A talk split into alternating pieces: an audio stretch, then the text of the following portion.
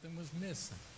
I enjoyed that worship uh, with you so much uh, here this morning. My name is Dan Woods.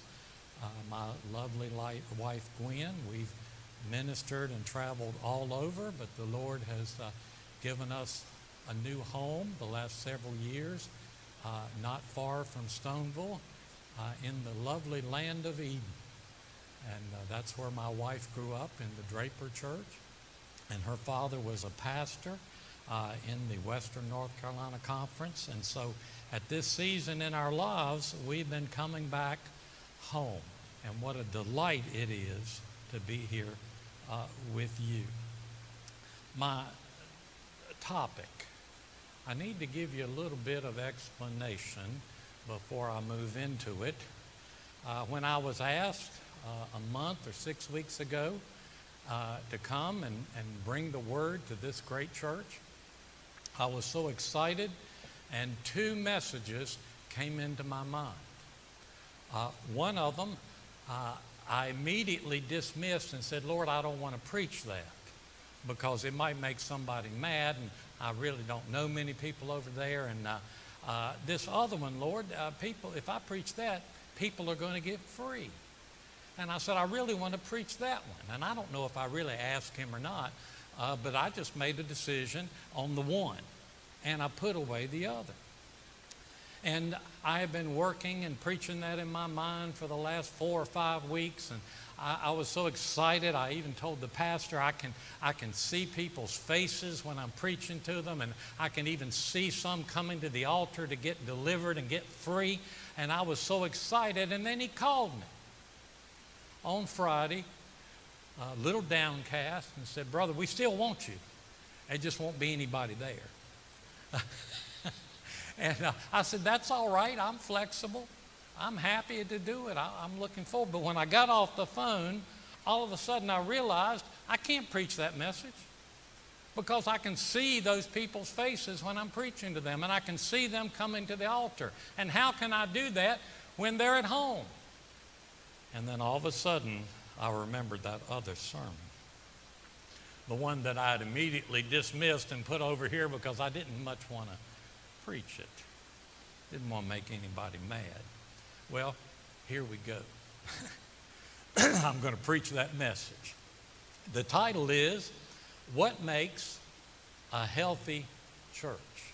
What makes a healthy church? And if you think about it, uh, I could put a question mark there and make it a question uh, What makes a healthy church?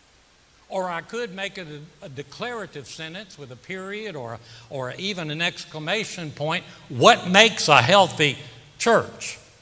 Which one is it? Well, why don't we start out as a question and ask the Lord to help put an exclamation point on it before the end of this message. Uh, my text is going to be from Acts 16 about the founding of the church at uh, uh, Philippi, on the movement of the gospel from Asia for the first time into Europe. I will eventually read verses 6 through 14, but I just want to read the two main verses in your hearing before we begin. Verses 9 and 10 from Acts 16. And a vision appeared to Paul in the night. A man of Macedonia stood and pleaded with him, saying, Come over to Macedonia and help us. Verse 10. Now, after Paul had seen the vision, Immediately, Luke writes, we sought to go to Macedonia, concluding that the Lord had called us to preach the gospel to them. Lord, I ask you right now to bless not just the reading, but the preaching and the hearing and the consideration and ultimately the doing of the word. In Jesus' name we ask, for we can do nothing, nothing without your help. Amen. Well, I'm going to take this off and put it right here. Now, do you know what that means? That's right. Uh, I did that once in a church. I put it there, and person that knew me in the back hollered out. He said, I said, Do you know what that means? He said, Absolutely nothing. And I said, That's right. I have a Pentecostal watch, Pastor Brett. It only works for the start time. It just quits working once you start preaching. But I'm going to put it right there out of my way. Um, what a blessing it is to be at this church. I don't know too much about it. I've been to a men's meeting here. I, we actually attended a service here back in June, and Pastor Brett preached his socks right down in his shoes. We had a wonderful time here visiting with you because normally we're out preaching. And uh, I've been here for a few meetings over the years and enjoyed a number of marvelous steak uh, Great Commission meals out in the fellowship hall. Uh, and we've just enjoyed this church. We admire this church. And one thing I can say about you is that you have gotten, you have uh, enjoyed some of the greatest preachers over the year in, in the history of our denomination. Uh, and when I think about standing in this sacred desk, it makes me a little bit nervous to follow someone like, well, Doyle Marley. All right? And I can go way back and Dr. Terry Trammell before he was a doctor. And way back to my friend Trent Wall, or, or way back to James Ward. Uh, this is the place where one of the greatest young preachers in the denomination learned to preach, Brother Trey Ward. And I can just come forward to Doyle Marley again and, uh, and come on. I hope I don't forget anybody, but Tommy Vass and now Brett and Angie Gardner are here. And uh, and Doyle Marley's still here. And uh, to stand in this pulpit, uh, you really need to rely on the Lord, don't you? and so, uh, what an honor it is to be here. We have health on our mind a lot these days. Every time we turn on the news, and we find out how many people in Rockingham County have tested positive for COVID and how many people have died and how many in Guilford County and what North Carolina's restrictions are and what Virginia's restrictions are. We were pastoring in Danville and living in Eden, and I had to keep up with both sets of restrictions of what I could do and couldn't do uh, when I crossed the state line and when we went to church. And we're all trying to, uh, we're trying to be healthy, aren't we? That's why there was so much wisdom in the decision on Friday not to have service the next two Sundays. But it's on our minds, our personal health. But it's not just personal health that's on our mind, there is societal health. You know? It seems to me that we live in an increasingly sick society. Uh, we are divided over everything. We, we even get in fusses over whether or not we should wear a face mask to Walmart. Right? And so, I mean, what kind of society does that? There are people who have shot other people because they did or didn't have a face mask on. Right? We have arguments over statues and over race and over protests. And, uh, but let me say something to you. We didn't suddenly become sick. Well, I mean, we've been a sick society for a while. This is a society uh, that, that has no respect for one of the most important institutions that God created, and that is to exemplify the relationship between Jesus Christ and the church, and that is holy wedlock, marriage. We let men marry men and women marry women, and we celebrate it. We don't just legalize it. And we condemn people who say that it's wrong. And before that, though, most heterosexuals in this country had quit getting married. How many pastors will tell you that they used to do about two weddings and three funerals, uh, and then two more weddings and three more funerals? And I'm going to tell you, in the last 10 years, I've done at least 12 funerals for every wedding that I've done. Sometimes I'll do 15 funerals without one single wedding. Why? I'm not a very good wedding preacher? No, that's not it. It's that nobody's getting married.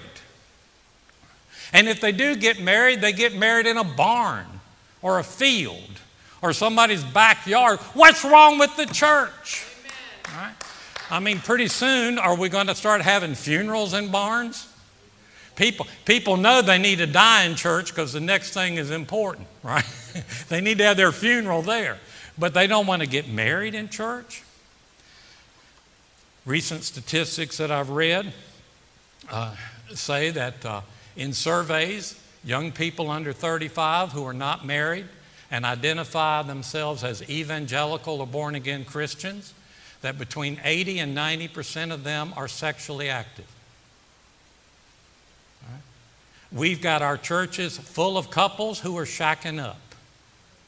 And many times we let them teach the children and sing in the choir and do all sorts of other things, even though they are not married. We have, uh, we have so many divisions in this country, so many problems. So we have a society that now is sick and needs health. Now, what is a healthy society? Well, we've never had a perfect society, and we had some problems in the past that thank God we don't have today, but we still have problems because people are not willing to acknowledge the truth of the Word of God and be disciplined their lives by what God says is right. Just starting with the Ten Commandments. But if you can't hear anything else that I say today before I get started, here's what I want to tell you a sick society needs a healthy church. And I've been in a lot of churches. We pastored a number of churches, preached in a lot of churches, preached and been privileged to preach in over 20 different denominations in their churches. So we have seen a lot, and, and I have seen a few healthy churches that can reach their communities. But I've seen a lot of other churches, and everybody says, well, they're good people, but.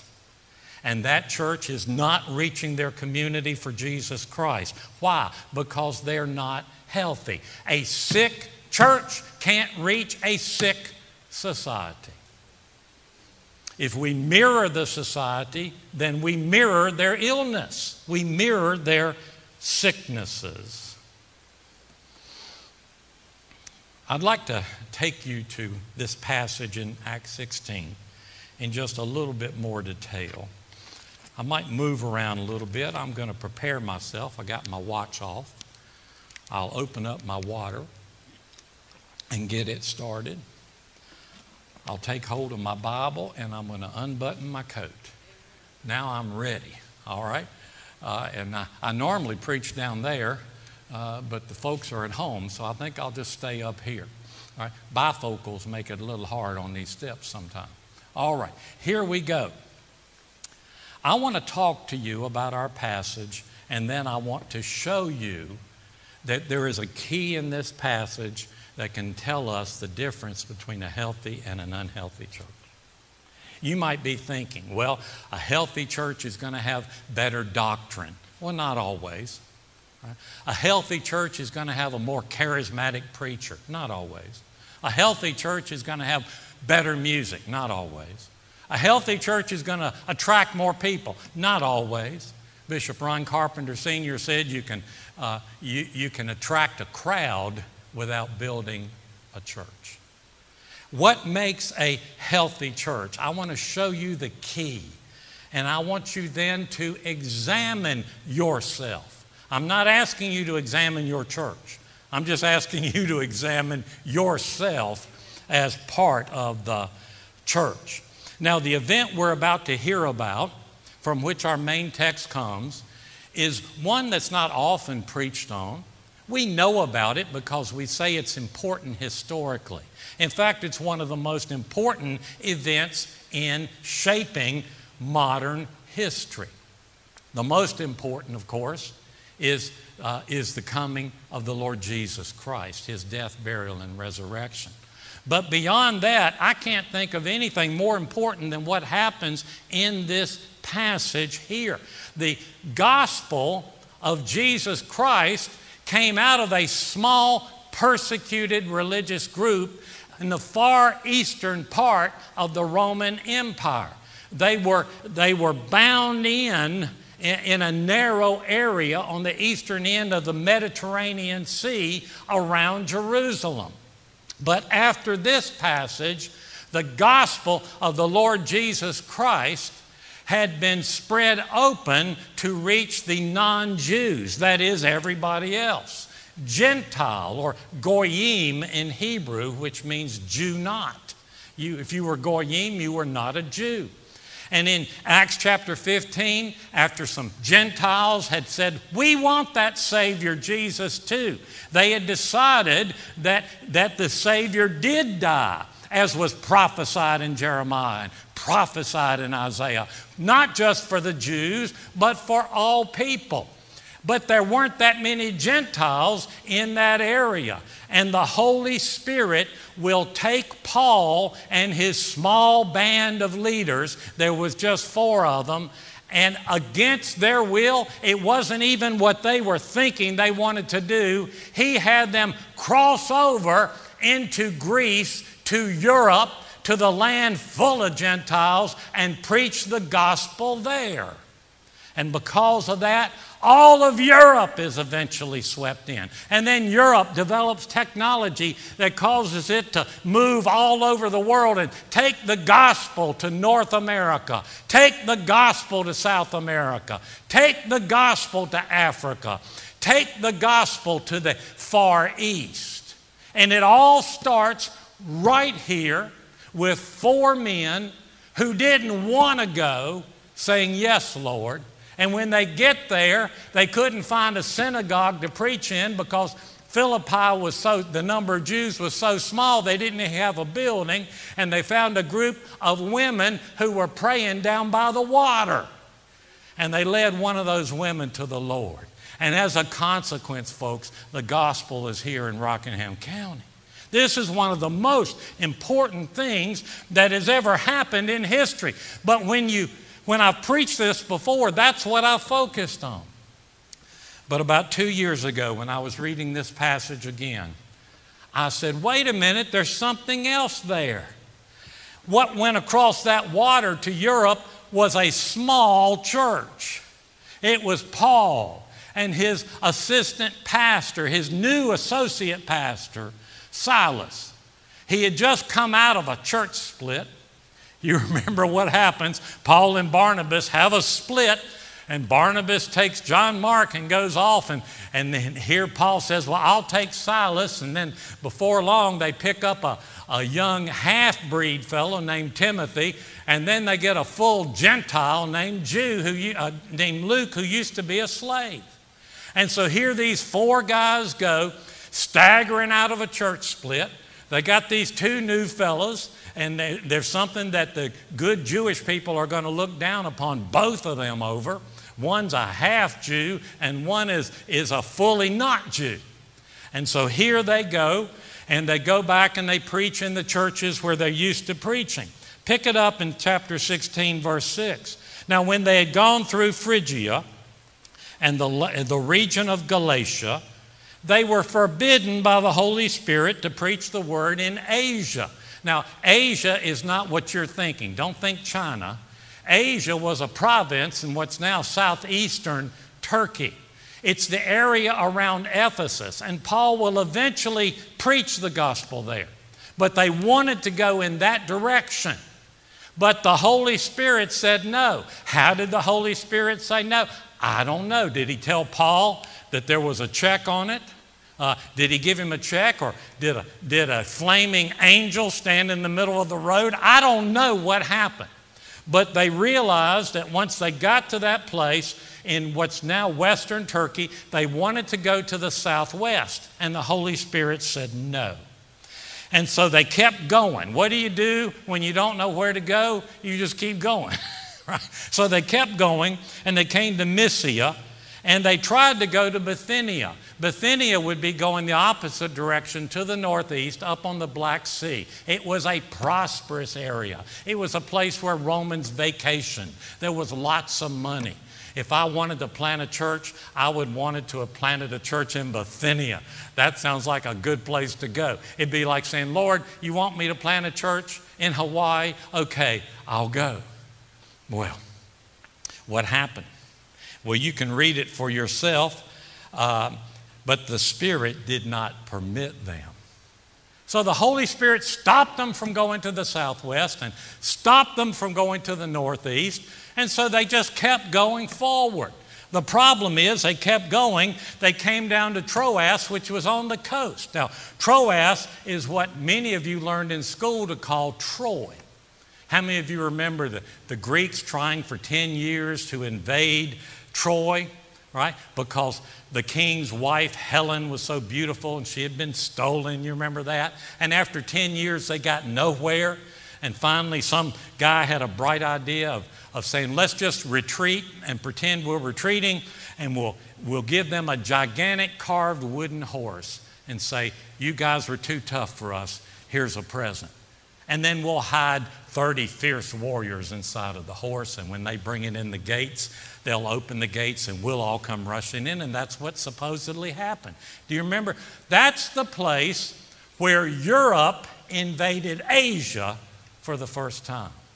Now, all of a sudden, they find themselves in this place. They have no desire to go to Europe. They have no desire to go across to northern Greece or Macedonia. There aren't many Jews there. All of those people have a different culture, different food. They, we look, they look down on us, we look down on them. And instead, when they get there, look at what happened. And a vision appeared to Paul in the night.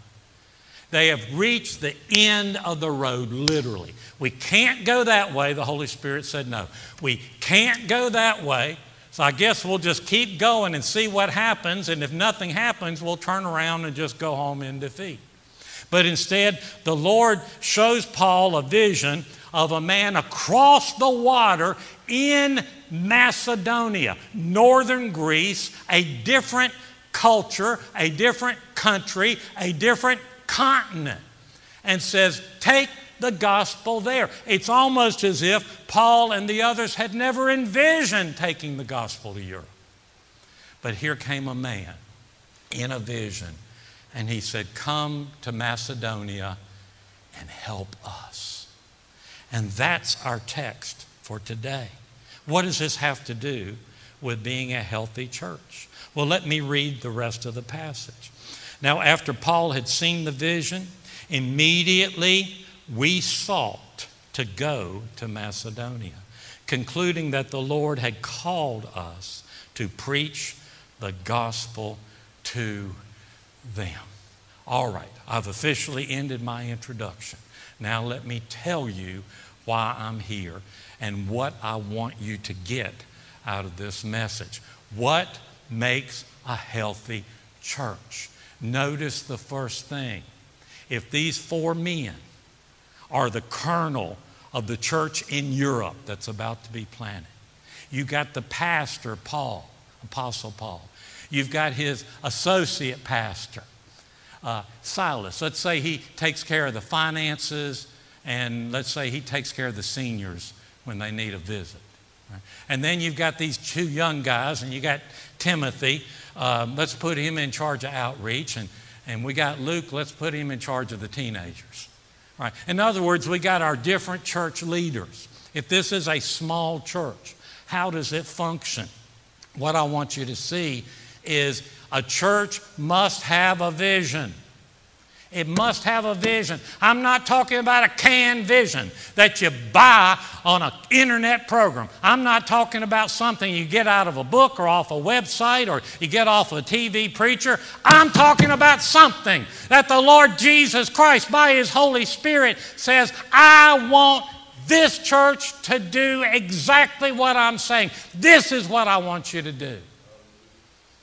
Many churches are floundering around going in this age and our divided society and racial division and, and, and uh, political division and, and sickness and all of this. I mean, what are we supposed to do? We don't know what to do. It's almost as if you can't do anything and you come to the end of the road. You've tried this, and the Holy Spirit said no, and you tried that, and the Holy Spirit said no, and you just keep going, and before you know it, you've hit the edge of the water, and you don't know what to do. And Lord, we can't go on without you. And when you get to that point, He will give you a vision, a vision of what you need to do. Where you need to put your prayers, where you need to put your money, where you need to put your efforts, what you need to keep the same, what you need to change in order to reach that vision that He's given you. And in this case, it was to cross the water, go to a foreign place they didn't really want to go to, where they'd never even thought about going, and go over there and against all odds start the church of the Lord Jesus Christ in Greece. And it will spread from Philippi all the way to England, all the way to Norway, all the way to Russia, all the way to Spain, and from there all over the world. And it starts with four obedient men finding one group of women who were praying by the water and they told them about Jesus. Hallelujah. Let me just say this about a healthy church. The members of a healthy church go out telling people about Jesus. You don't tell them about your great preacher. You don't tell them about your great music. You don't tell them about your great doctrine you know, we're Pentecostal and you're not. We don't tell them about this. We don't. T- what do we tell them about? Tell them about Jesus. You say, well, what's the Stoneville Pentecostal Holiness Church like? It's a bunch of people that were on their way to hell, and then Jesus saved them and turned them around. And, and why don't you come be one of them with us? You got to have a vision. You got to have a vision. And a vision is specific. There are a thousand good things you could be spending your time and money on as a church. Right? But there's only one perfect thing that the will of God is calling you to do. And you got to find that and know what that is. A vision. Why does the church need a vision? Proverbs 29 18 says, without a vision, the people perish. And that's not a good translation. The best translation is, without a vision, the people lack self control. Here's the way I like to put it the people run wild, everyone doing their own thing. In an unhealthy church, the people are all doing their own thing. The youth are doing their thing, right? The uh, music ministry is doing their thing, right? Sometimes the praise team's doing one thing, the choir's doing another. it, it's really bad when they start doing it at the same time in the service. I've, I've seen it and, and the, uh, the senior ministry is doing that, right? And you have, a, you have a fight in the parking lot between the youth, the youth pastor and the senior leader over who's got the van today. All right. You, you understand what I'm talking about Un- lack of help. Because the people are running wild. Everybody has their own vision. Where do criticisms of the pastor come from, for the most part? People that have their own vision of what the pastor should be doing. Right? Pastor's not doing what I think he ought to do. Well, how can the pastor do what everybody thinks he should do unless they all think he should do the same thing? And if, he, if the Lord gives him or her a vision and they make it plain, that's the key. You've got to have a vision so the people don't run wild. Now, notice what the man said. He said, come and help us. In an unhealthy church, people aren't concerned about helping others, they're concerned about helping themselves. I want my kind of pew, my kind of service. I want my kind of temperature control. I want my length of service. I want my style of special. I want my kind of preaching. I want, I want this. I want that. I want it to go my way. And then you got little groups that think they can coalesce because they have similar my ways. And you got little faction here and little faction there, and they kind of break up. They're not going to be happy with any preacher. Right? They don't want to be the pastor, they just want to run the pastor. Right? In an unhealthy church, people get away with that. In a healthy church, the church people, not the pastor, the church people stand up to them and say, Quit it. You can't do that here. You've done this for the last time. You've run off the last preacher. You, you've agitated. You've afflicted the last pastor's family. You know, you've criticized the last music minister. You've criticized the last youth pastor. We just can't have it. Get off the telephone. Get off Facebook. Get down on your knees and pray. And if you can't be happy here, go find a place where they'll let you run things. But you can't do it here. And in a healthy church, the pastor can't do that. It's got to be the people who've been there a while who stand up and say, You've done this for the last time, right? There's a pattern here. Now you see why I didn't want to preach this. This is the one I didn't want to preach. but you know, I'm enjoying it anyway. I hope you are. And if you aren't, ask the Lord why. Now, in a good holiness church, we're, we're about submitting the self to the will of God.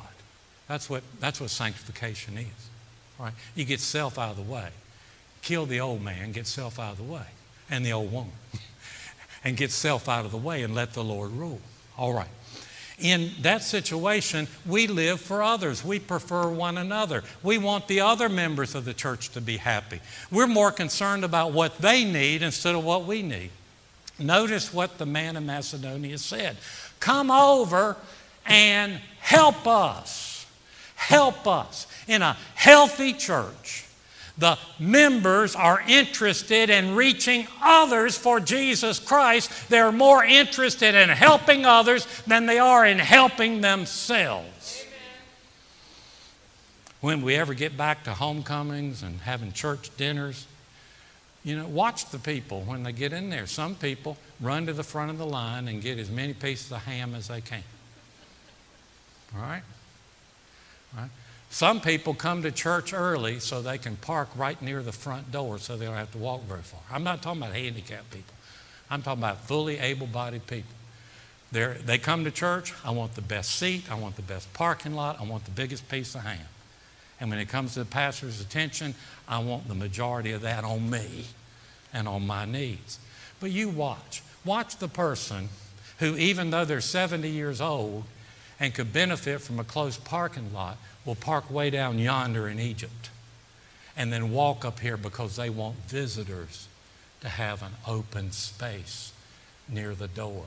They will not grab one seat. If a visitor comes in, you know, some people sit in the same pew so long, it's actually shaped like their body. You can walk down through there and go, Where does Sister so and so sit? I'm not sure. Oh, right here. Pastor liked that. Nobody else did. Uh, I liked it.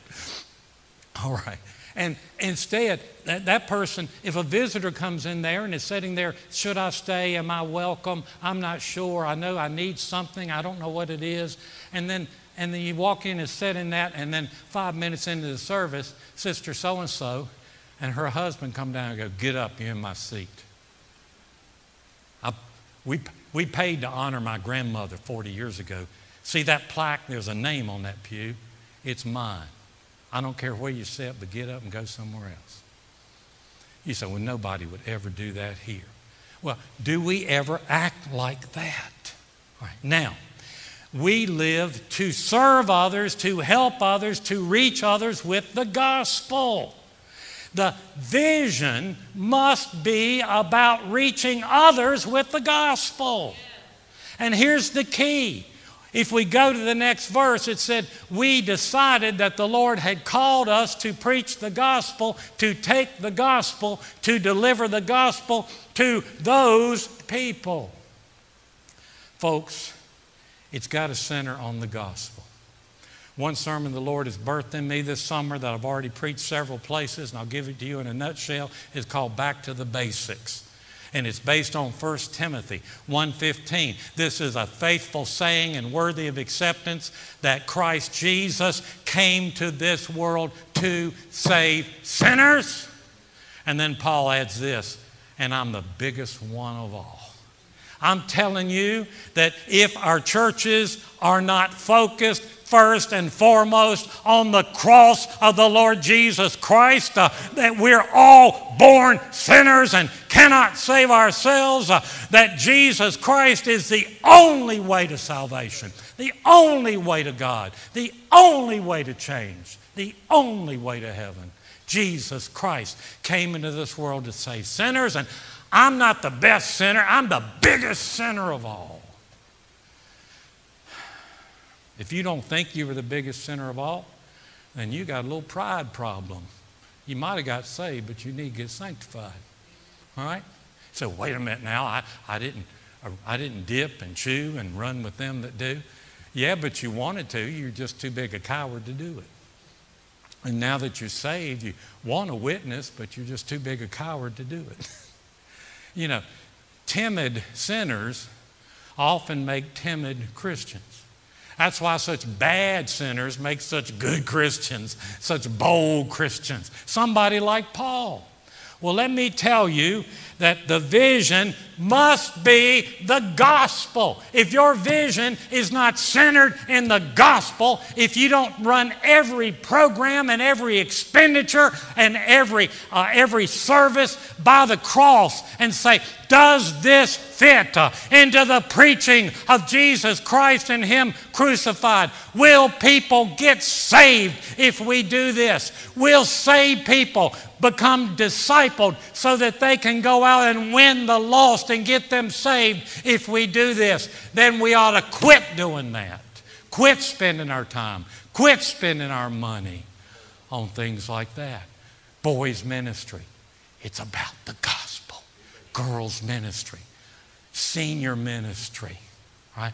Um, music ministry, outreach, visitation, nursing home. What is it all about? Missions. What's it about? It's about getting people saved. And once they're saved, getting them discipled so that they can help other people get saved. Folks, that's the only business that we're in. Anything else we do must fit into that, must support that. That's the vision. When he said, Come over here and help us, uh, he didn't mean come over here and help us with our power bill, or come over here and bring us some food, or come over here and, and pray for us because we're sick. And there's nothing wrong with those things. He said, Come help us because we're dying on our way to hell. We need to meet the Savior, Jesus Christ, uh, the only way to heaven, the only way to God, the only way to eternal life. A healthy church has a vision. The vision is anchored in the cross, in the work of Christ, and it's about helping others if you want to help yourself, then you need to learn to help others. The Lord will help you when you're helping others. As long as you go to church to help yourself. I hear it all the time. Where are you going to go to church? Well, I don't want to go there. They don't have a good children's program. I don't want to go there because the music's not all that good. Or I don't want to go over there because, uh, you know, they're a little too old. Or, or maybe they're a little too young. and I just don't know if I'm going to fit in. Folks, when you're thinking like that, you're thinking about where can I find a church that will serve me, that will help me. A healthy Christian says, Where am I needed? Lord, where do you want me to go? And when I get there, they say, Pastor, I embrace the vision. How can I help? Here I am. Send me. Use me. Assign me. But there's so many people that want to tell the pastor what they're called to do and what they're good at and what they will do and what they won't do. Hmm. It's so quiet here. I have a feeling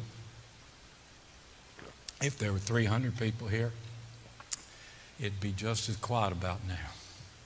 So let me try to encourage you just a little bit. This is the beginning of the insight I have on what makes a healthy church.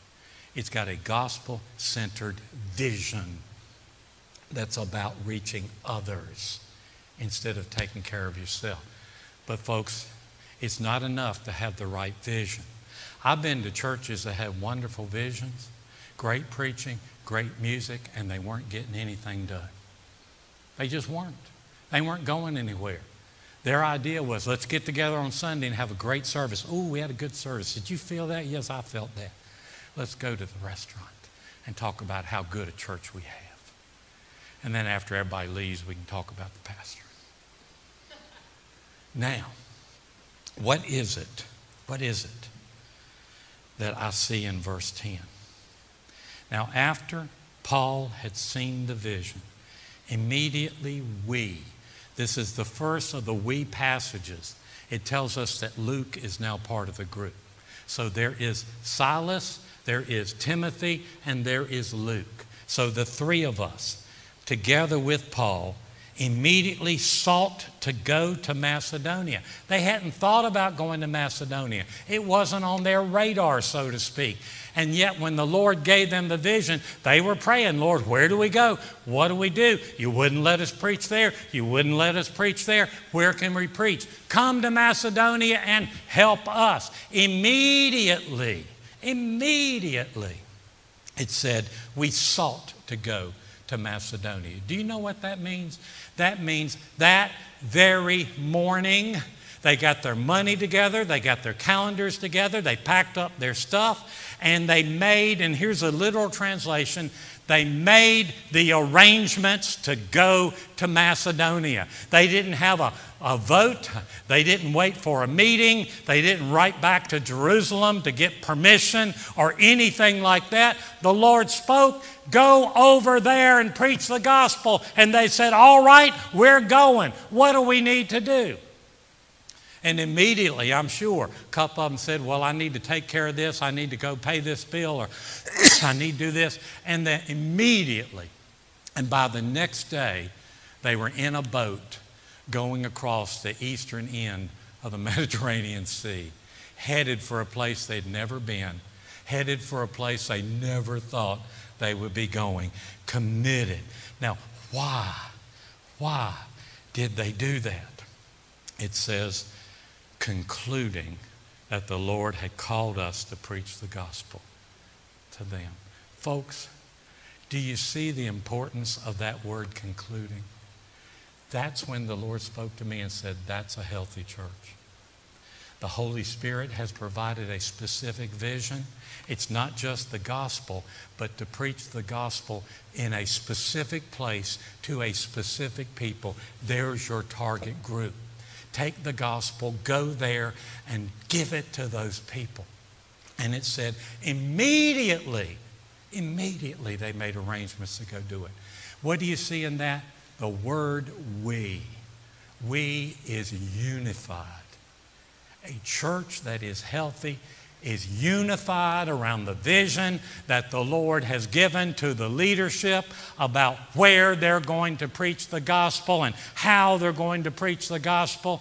And that group says, We're here to help you. We'll make arrangements. Here's our money. Here's my calendar. Here's my time. Here's my strong back. Here's my mind. Here's my hands. Here's my feet. I'm ready to go immediately.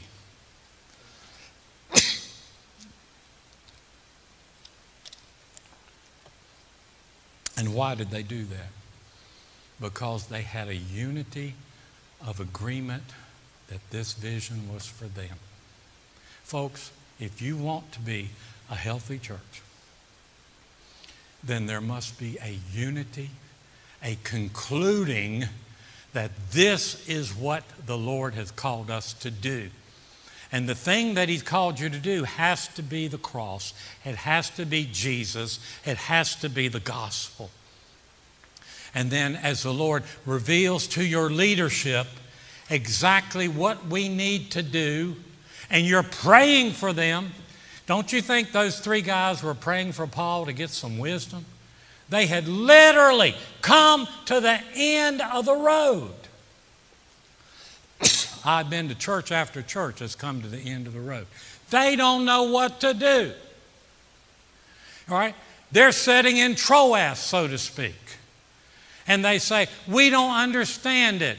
We, have just gotten smaller and we've gotten older and we can, we've got enough money to keep the lights on and pay the preacher and we've got a good preacher and he's preaching well, but, but we don't know why people won't come.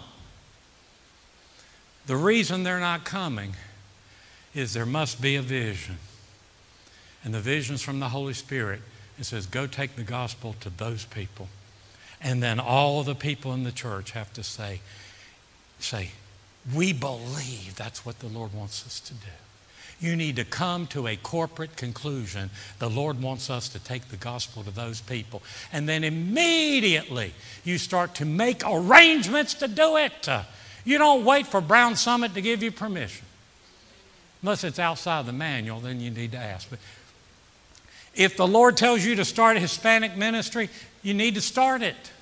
If the Lord tells you that, the, that you need to reach into this trailer park or that trailer park or this country club or that country club or, or you need, the pastor needs to go down and start, and, uh, and start singing in front of the bars, whatever it is the Lord shows him, come up under him, come up behind him. We conclude that the Lord wants us to take the gospel to those people who need Jesus just as much as we once needed Jesus. I'm tired of sitting around and playing church and hoping we have good preaching and good singing and hoping the singers get along and the, and the council gets along and the teachers get along and women's ministry and men's ministry don't get into it and we just, you can preach stuff like that when you don't know anything that's going on. Right? I'm just throwing out hypotheticals that I've seen in other places, not called Stoneville. But you know, the same devil's operating in every single church and wants to bring the same division in every single church. And I'm just telling you, folks, uh, what you have to do to be a healthy church is say, Lord, give the pastor the vision. Uh, to take the gospel to a certain group of people. And then when he does, say, We're convinced. We're with you. Here's our hands. Here's our feet. Here's our billfold. Here's our calendar. How can we help you do it? And then when people start carping in the community and say, I don't like that. I don't know who he thinks he is. I don't know. I don't know why my daughter isn't singing. I don't know why this isn't being done. I don't know why they quit doing that, right? Then you need to rise up in love and just say, We have concluded that the Lord wants us to take the gospel to these people, and that's why we're not doing those things. And we invite you, come join us, come and help us. But why don't people want to do that? It's because they haven't had the realization that Paul realized. Paul said, Paul said, Jesus Christ came in the world to save sinners. I'm the biggest one of all. The people who cause division in a church, who have their own visions, that's what division means.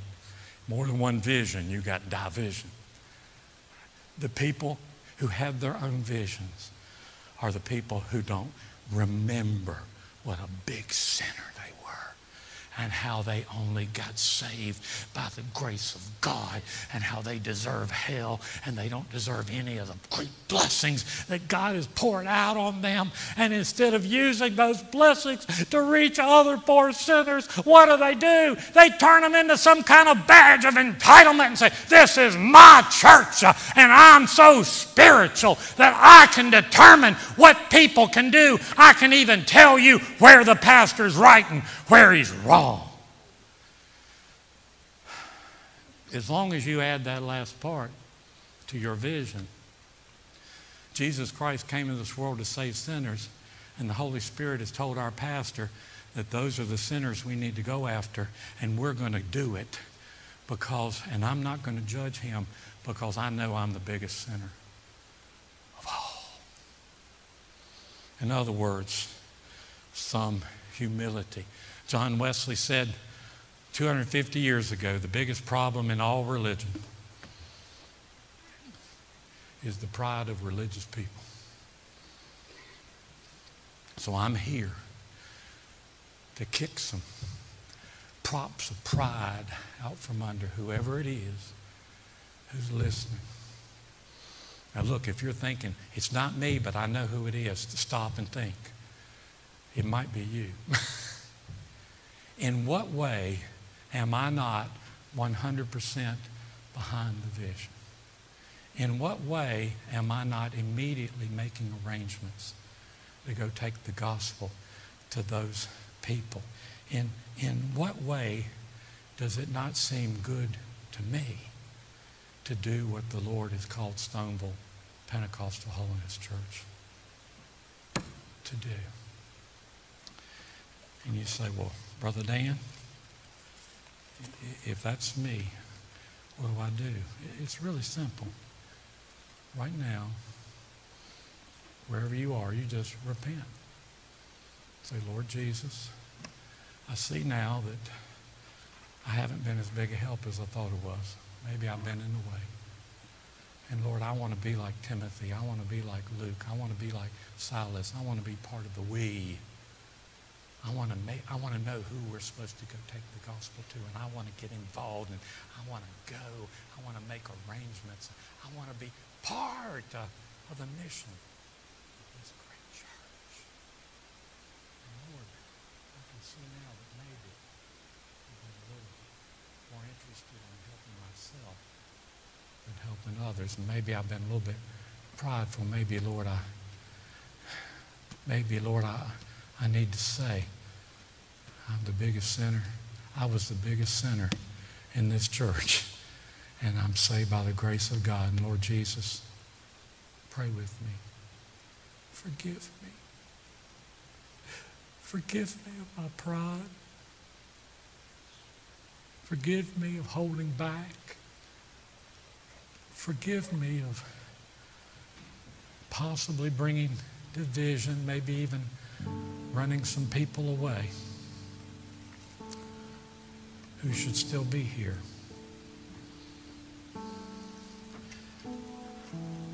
Lord, I want to be a healthy church. I want, I want Stoneville to be the healthiest church it can be. And I realize now that the most important thing I can do is not tell the pastor what to do, not tell the council what to do.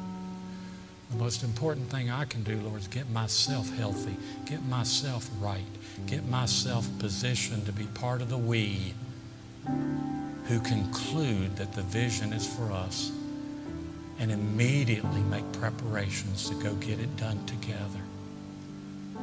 In the name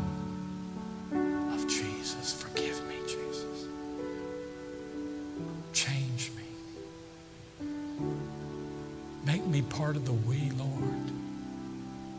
Take any vestige of pride and self centeredness out of me, Lord. Because I want to be part of reaching the community and reaching the world with the gospel. There are so many out there saying, Come and help us. Come help us. I don't want to stop the help. I don't want to hinder the help.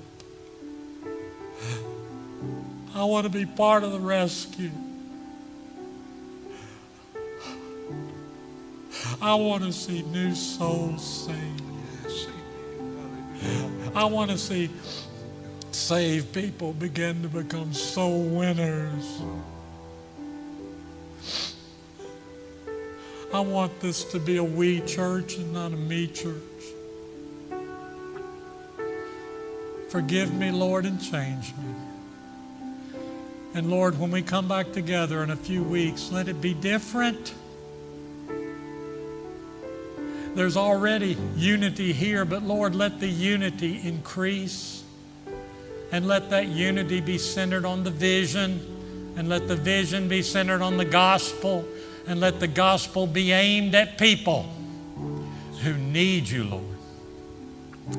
And Lord, I pray, let me be a bigger part than I've ever been before. In Jesus' name we pray. Amen.